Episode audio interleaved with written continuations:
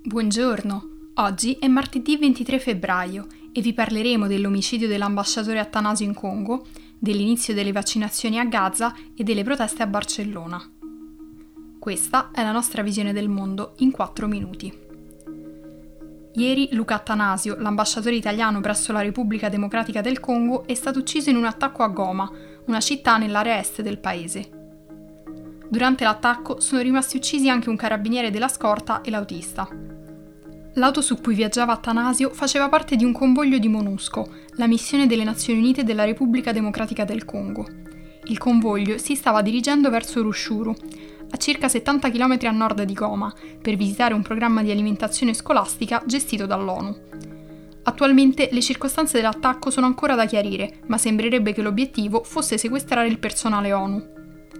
È molto raro che gli ambasciatori vengano uccisi, perché sono figure di alto profilo diplomatico e un'aggressione nei loro confronti viene percepita come l'apertura delle ostilità verso il paese che rappresentano. Al momento l'attacco non è stato ancora rivendicato, nonostante in Repubblica Democratica del Congo siano presenti diverse milizie che in passato hanno attaccato sia i civili che l'esercito. Prima di diventare capo dell'ambasciata italiana di Kinshasa nel 2017, Attanasio aveva rappresentato l'Italia in Marocco, Nigeria e Svizzera, nel 2020 aveva ricevuto il Premio internazionale Nassiria per la pace, per il suo impegno volto alla salvaguardia della pace tra i popoli. In un comunicato diffuso in seguito all'attacco, il ministro degli esteri Luigi Di Maio ha ribadito l'impegno dell'Italia a far luce sull'accaduto. Parlando invece di coronavirus, in seguito all'arrivo delle prime dosi di vaccino, la striscia di Gaza ha iniziato la campagna di immunizzazione con il preparato russo Sputnik 5. L'area ha ricevuto solo 22.000 dosi, una quantità minima rispetto ai suoi 2 milioni di abitanti. Nel frattempo Israele ha vaccinato un terzo della popolazione e il governo sta mettendo a punto nuove misure per riaprire in sicurezza. L'ONU ha espresso preoccupazione per la profonda differenza tra Israele e la striscia di Gaza, sottolineando come Israele, in quanto paese occupante, abbia l'obbligo di aiutare i palestinesi. Tuttavia, Tel Aviv ha risposto che, stando agli accordi di pace, gestire la campagna vaccinale è responsabilità dell'autorità palestinese.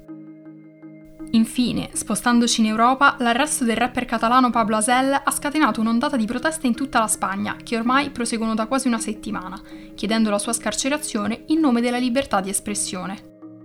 Asel è stato condannato a nove mesi di prigione per aver insultato la corona e aver incitato al terrorismo attraverso la sua musica e alcuni tweet. Il suo arresto ha riaperto il dibattito sulla libertà di parola in Spagna, Molti infatti sostengono che le pene per questo genere di reati siano troppo severe e che il governo non abbia implementato le modifiche promesse nel 2018.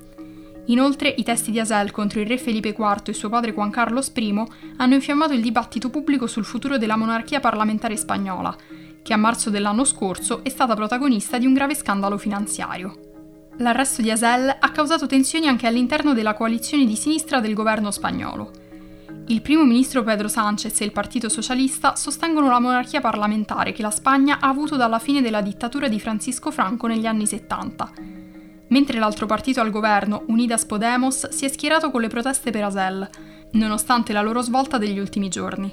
A Barcellona, venerdì e sabato, i negozi di lusso sono stati razziati mentre venivano attaccati due palazzi emblematici, il Palau della Musica e l'edificio della Borsa. Per oggi è tutto, dalla redazione di The Vision a domani.